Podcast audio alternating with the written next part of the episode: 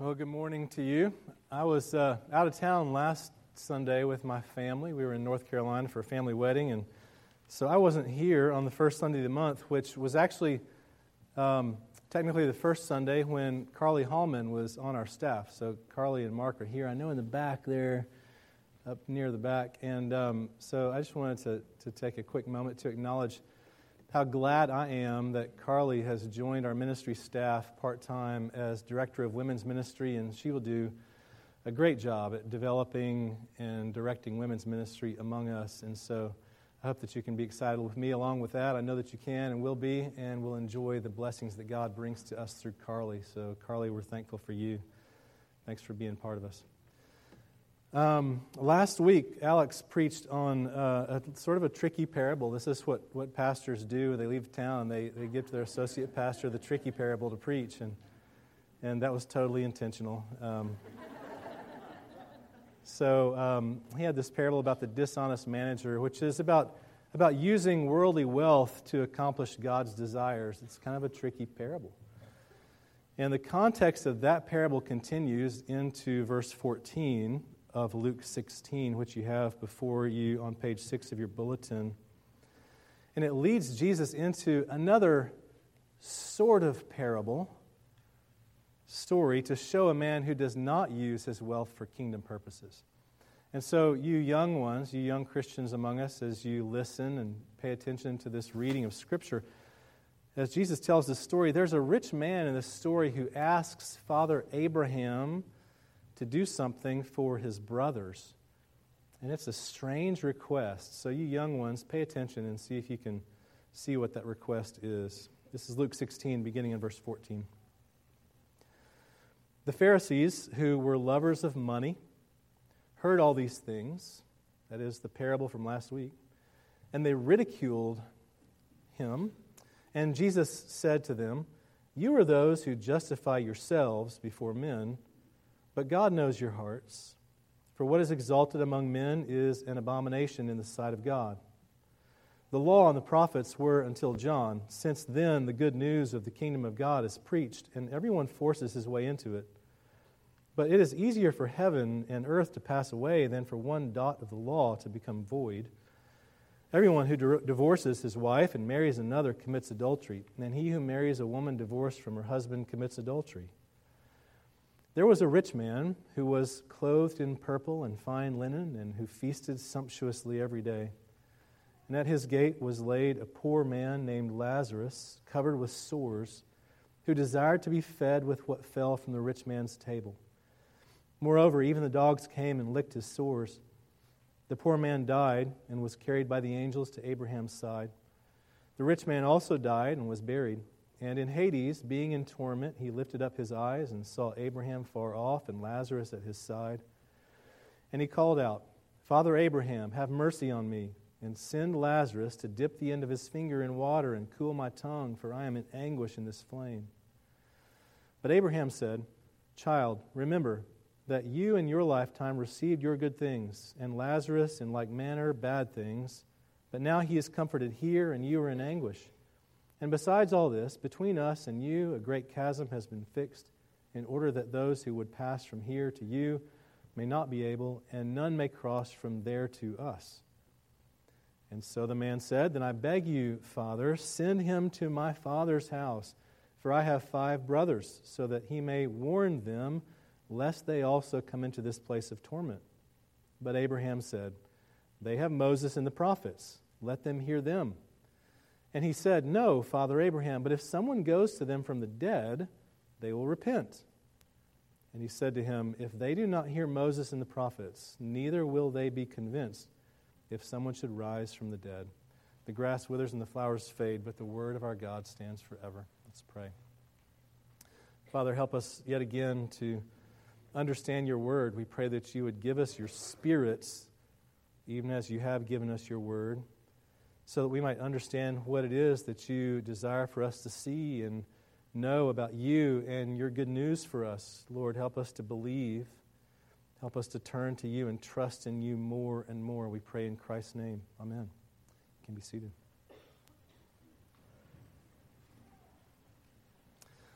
Money is something of a sensitive subject, and this is, of course, a story about money.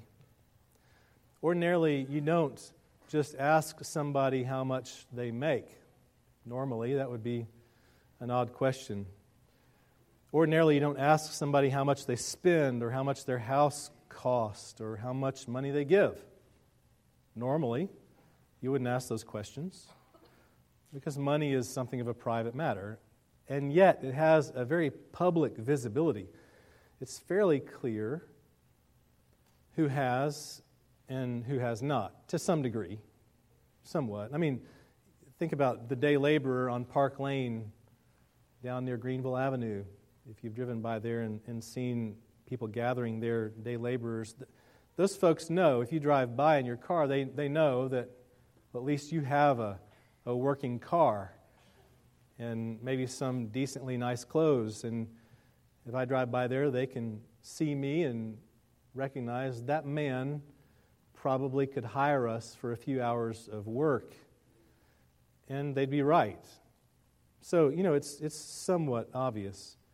The Bible speaks of material wealth and money and all that it brings so often, I think, because it's, it's really a staple part of our lives. You know, you can't bake bread without flour. You can't bake a cake without sugar. If you did, nobody would eat it, right? Those things are staple, fundamental elements of what it means to be bread or what it means to be cake.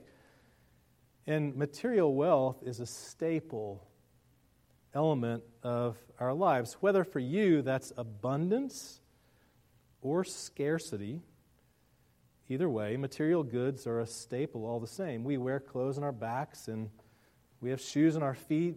we have a car in the driveway, perhaps, or maybe just a bus pass in our pocket.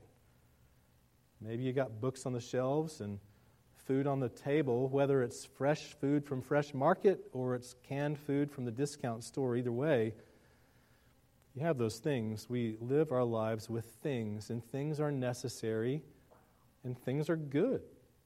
In fact, they're so good that our hearts are prone to believe in things more than in the one who gave them. Things lend an immediacy of satisfaction that the kingdom of God and its purposes just don't. And that immediacy of satisfaction is a staple element of our fallen condition. So, that was one of the points of the parable of the dishonest manager last week. If worldly people motivated by material wealth, take shrewd actions to increase their material standing in this world, then why don't Christians, motivated by heavenly hope, take shrewd actions to advance kingdom purposes? That's the point of that parable. If material wealth, being temporary as it is, can so motivate people, then why can't heavenly hope being eternal motivate people in the same way? And the answer is really probably pretty simple. I think it's this we don't really believe in heaven. We don't really have a, a clear concept that presses in on us about heaven. We think that what we have, or at least that what we hope to acquire, is somehow sufficient to meet our needs. And so we waste the master's possessions. We squander what God has given us. We embezzle, as it were, his gifts for our own immediate benefit rather than shrewdly using them for blessing others and for working kingdom purposes in this world.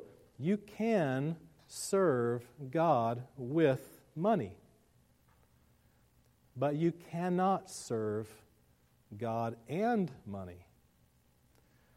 But simple worldly greed is really not the heart of the matter. There's something else that lies beneath in what Jesus is after here. And a critical audience that he has on the periphery of the first parable that you heard last week gives Jesus an opportunity to expose what it is that lies beneath the surface. And what is it? It's this we don't believe that God Himself is enough.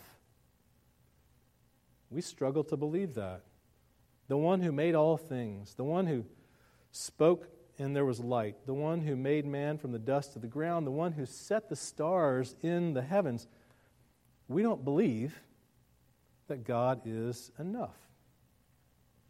And so, with a quick review of the authority of Scripture, and then with a fanciful yarn, as it were, about heaven and hell, Jesus insists here that God's gospel and the word with which he gives it are enough to sustain us. They are the staples that we need. So, first of all, God's gospel is enough. These Pharisees had heard the parable of the shrewd manager, and they didn't like it. I suppose they felt convicted by it. They didn't like it, and so they responded defensively. They, rid- they ridiculed Jesus for it. Luke tells us right here. They ridiculed him for it because they were lovers of money. they didn't want him to criticize their money.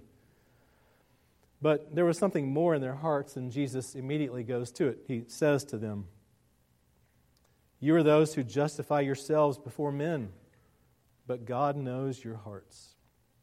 Now, more than money, these men had in their hearts a subtle disease that is very common to man.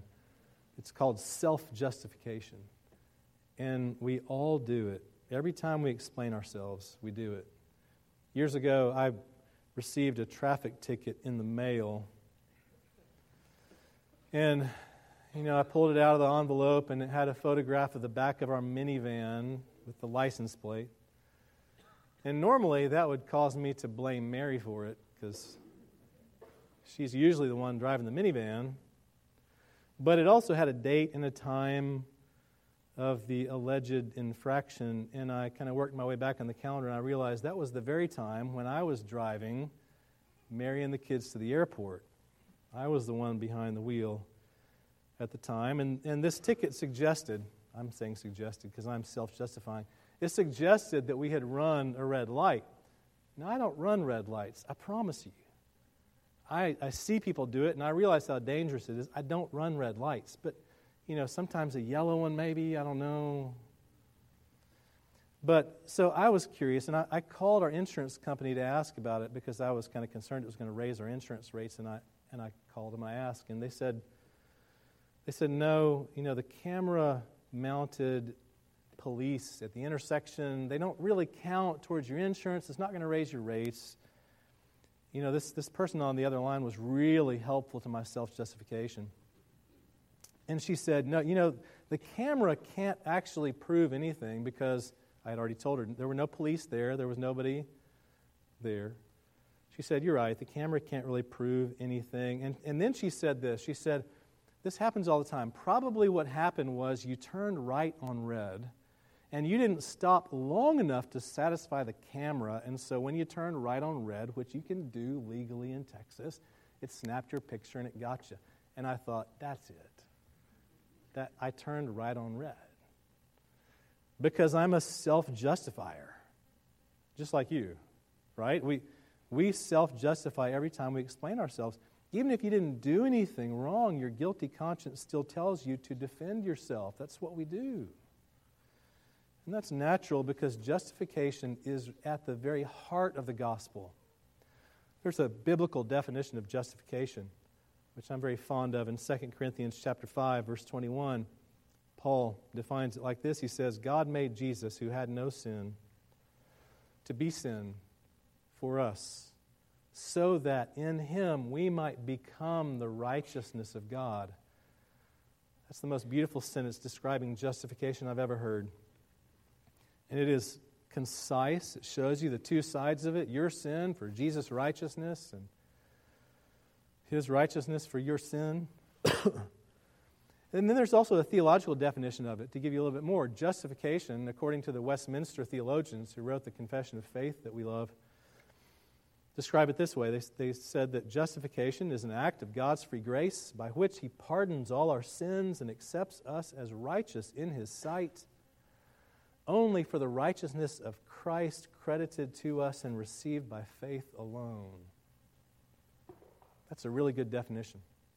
On the other hand, you might think of a definition of self justification, and it might go like this Self justification is a fabrication of the will by which a man ignores his own sins and declares himself right in his own sight only for his own efforts and received by imagination alone. Now, the Westminster theologians didn't waste their time coming up with that. I did that. I like to waste my time sometimes. And for these Pharisees, self justification meant maintaining a standard of living, material living, so that the privileged would respect them, and also maintaining a standard of law keeping so that they could respect themselves. And they mocked Jesus for his view of both of those things their material standing and their law keeping. They mocked him for both of those things. And their mockery of him was really a challenge to his authority. It was as if to say to him, Who shows the way to God after all? You, Rabbi, or we, the religious leaders?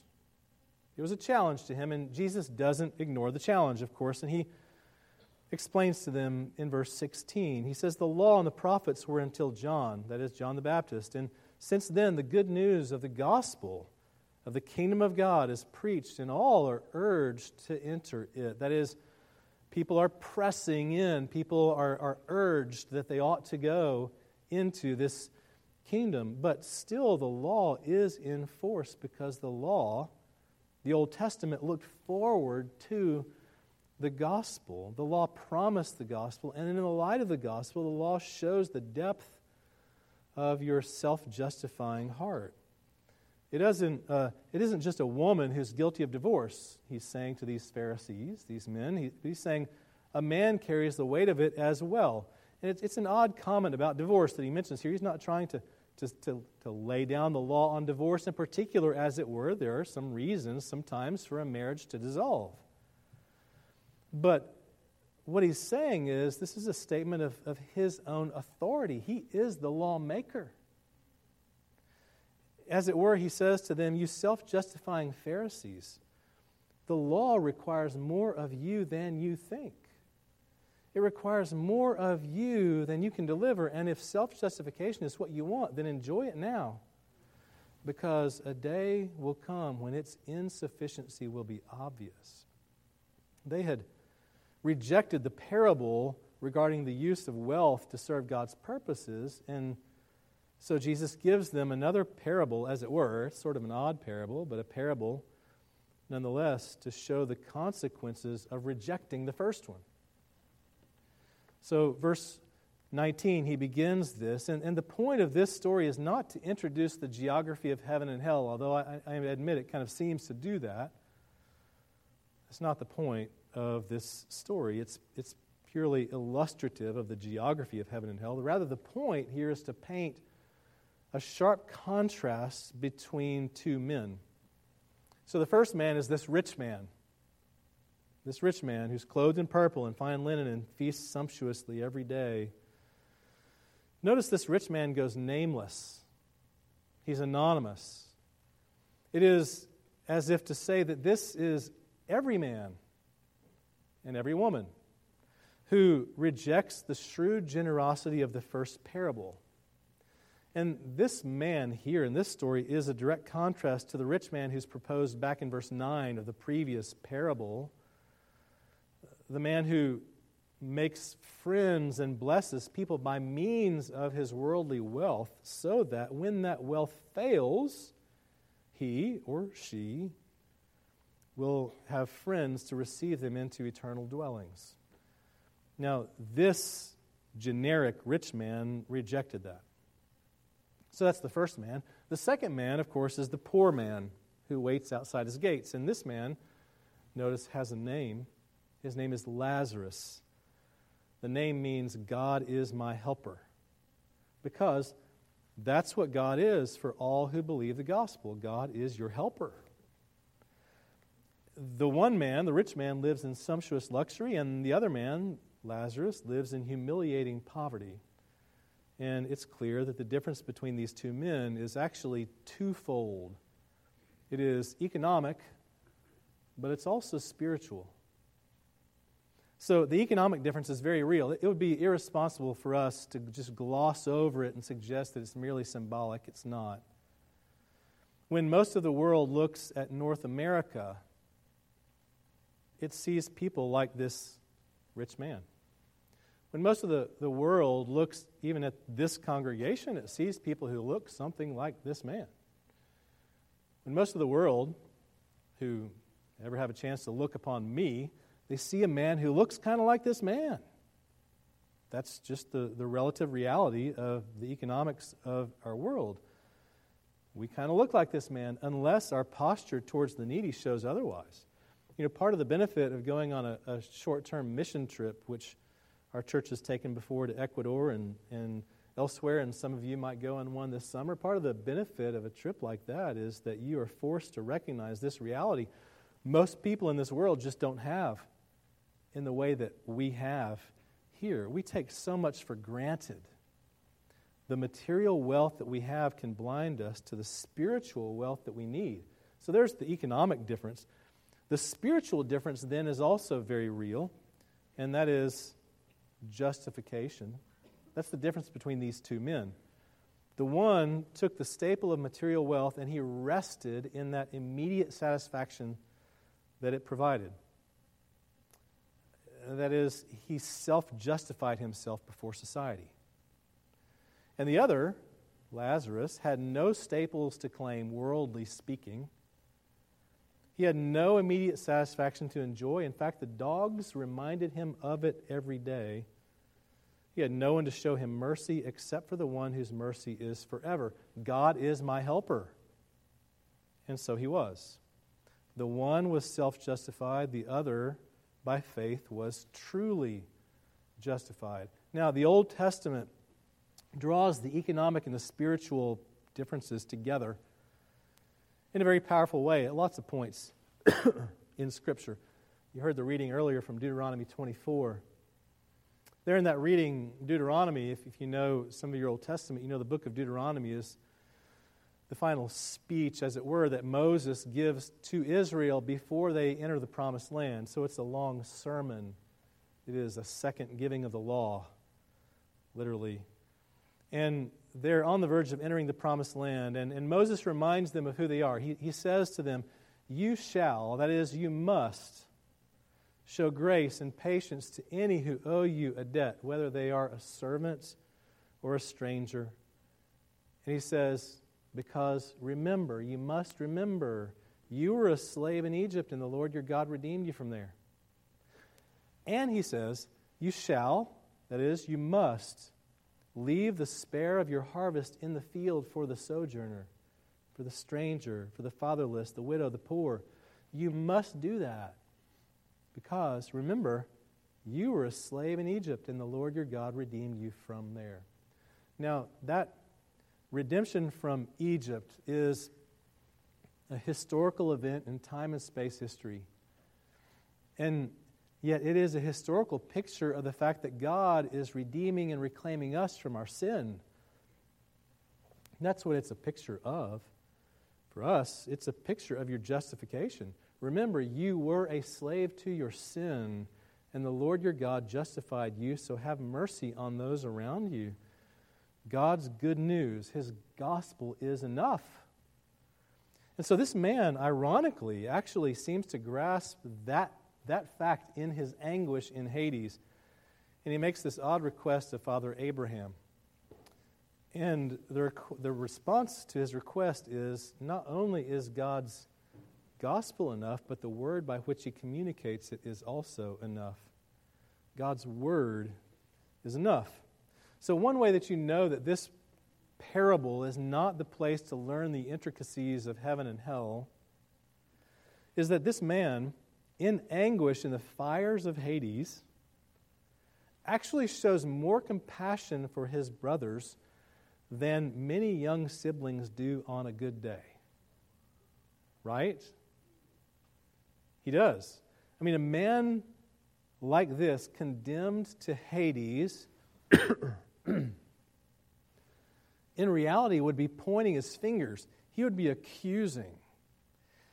He'd be self justifying, wouldn't he? If he had a chance to speak to Father Abraham in heaven from Hades, which he wouldn't, but if he could, he'd be saying, Father Abraham, that guy by your side is a sinner.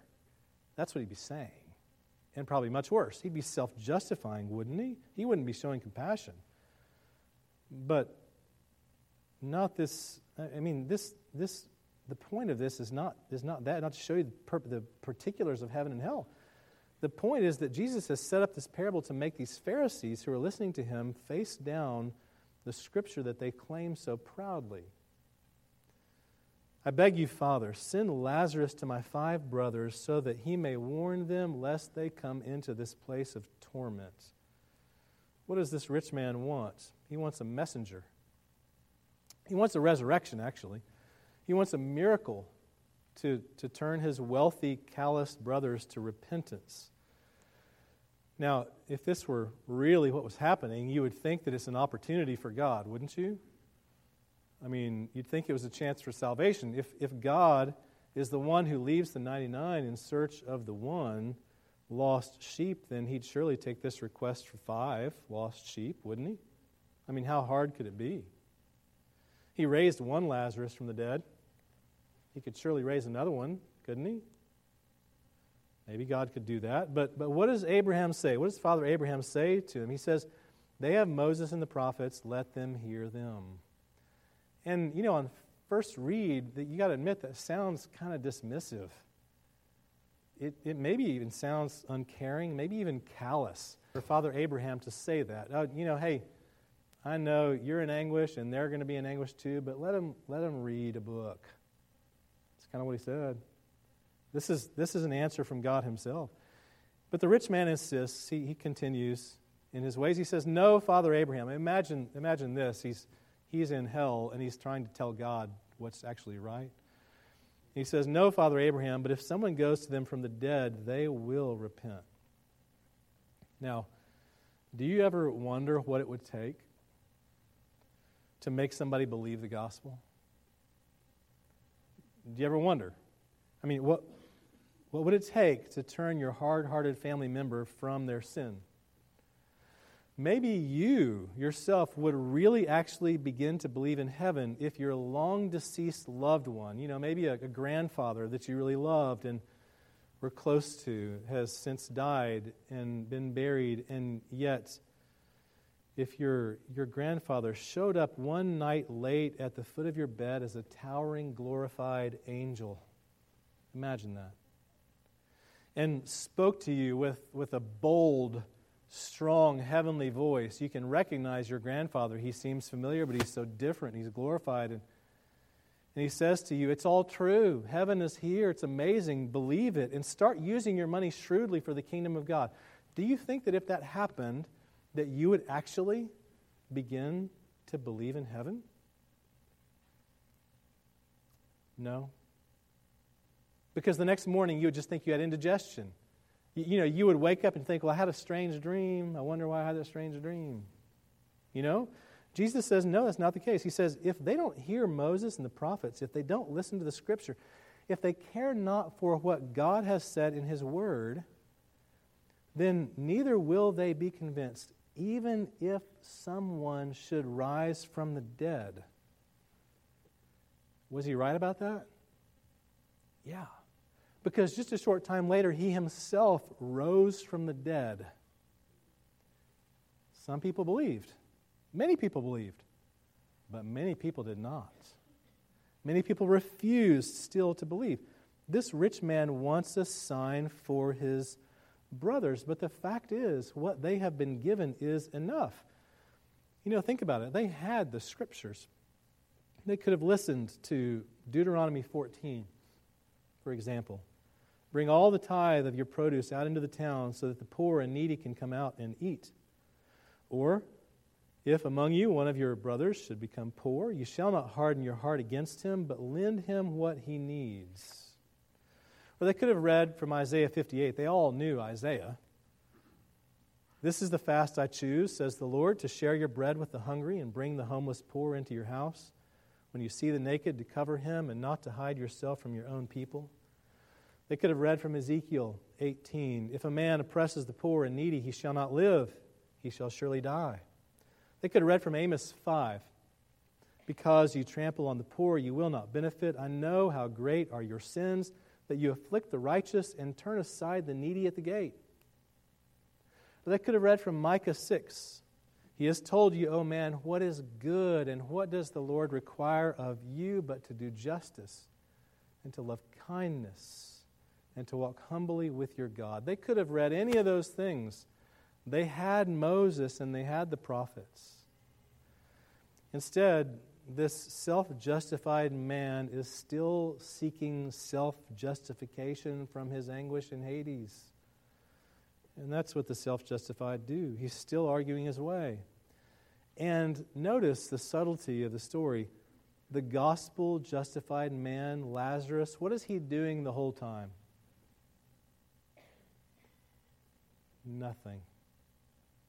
He's just sitting there next to Father Abraham. What does Lazarus have to say about the whole thing? Nothing. He's got nothing to say because God's words are enough.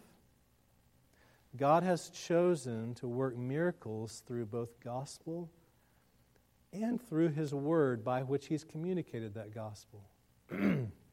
Years ago, our church took several mission trips to Ecuador, to Shell, Ecuador, together. Some of you went on those trips. And there in Shell, the town is called Shell, Ecuador, there is a small uh, a, a, square in, the, in the, the town center, and there's a fountain there with a makeshift oil rig. It's kind of an odd thing to be there, but it's, it's a nod to the Shell Oil Company that established the town decades ago. And on top of that makeshift oil rig, there's actually a, it's kind of a replica of a yellow single engine airplane, which seems kind of out of place, unless you know the story of the place. That plane is a replica of the airplane that five American missionaries flew in the 1950s. Maybe you know their story. Nate Saint and Jim Elliot and three others, their families, traveled down there. They relocated there from Chicago, I think it was at the time, to reach the unreached in the jungles in that area of Ecuador.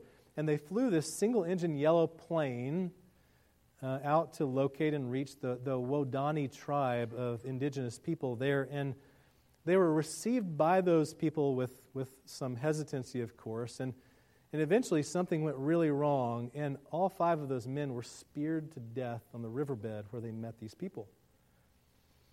And their families, of course, you know, once they got the news of it and understood what had happened to their, their husbands, their fathers, they were terrified. They recoiled and they wondered, what shall we do? And, and then eventually they decided, some of them anyway, decided that the gospel was enough, and they resolved to stay there. They actually resolved to stay there.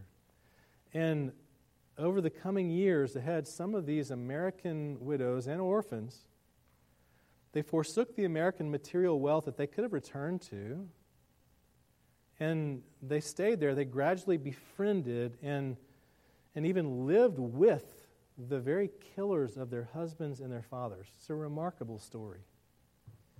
And they showed them, explaining to them God's good news simply from God's Word. And because God's gospel was enough, and because the word by which He gave it was enough, a church was born in that place where there was only death before. It's an amazing story. Jesus can't ignore our material wealth. He just can't. He speaks of it a lot in Scripture. And it's a good gift from God. But the immediate satisfaction it offers is no place to rest. God's gospel is enough. Only his justification will endure. And God's word is enough. You don't need new miracles, but rather believe what you have been given in his word. It is enough. In the name of the Father, and of the Son, and of the Holy Spirit. Amen. Father, we pray that you would help us to believe that your good news in Jesus, your justification of us by faith in his righteousness is enough for us. And help us to believe that the word that you've given to us by which we might know you and believe your good news, that that is enough for us, that we don't need some miracle, some remarkable thing to happen around us so that we might be convinced of you, that you might prove yourself to us. Father, help us to see that what you've given to us is enough, and help us to live by faith in all that you have given to us. For these things we give thanks to you in Jesus' name. Amen.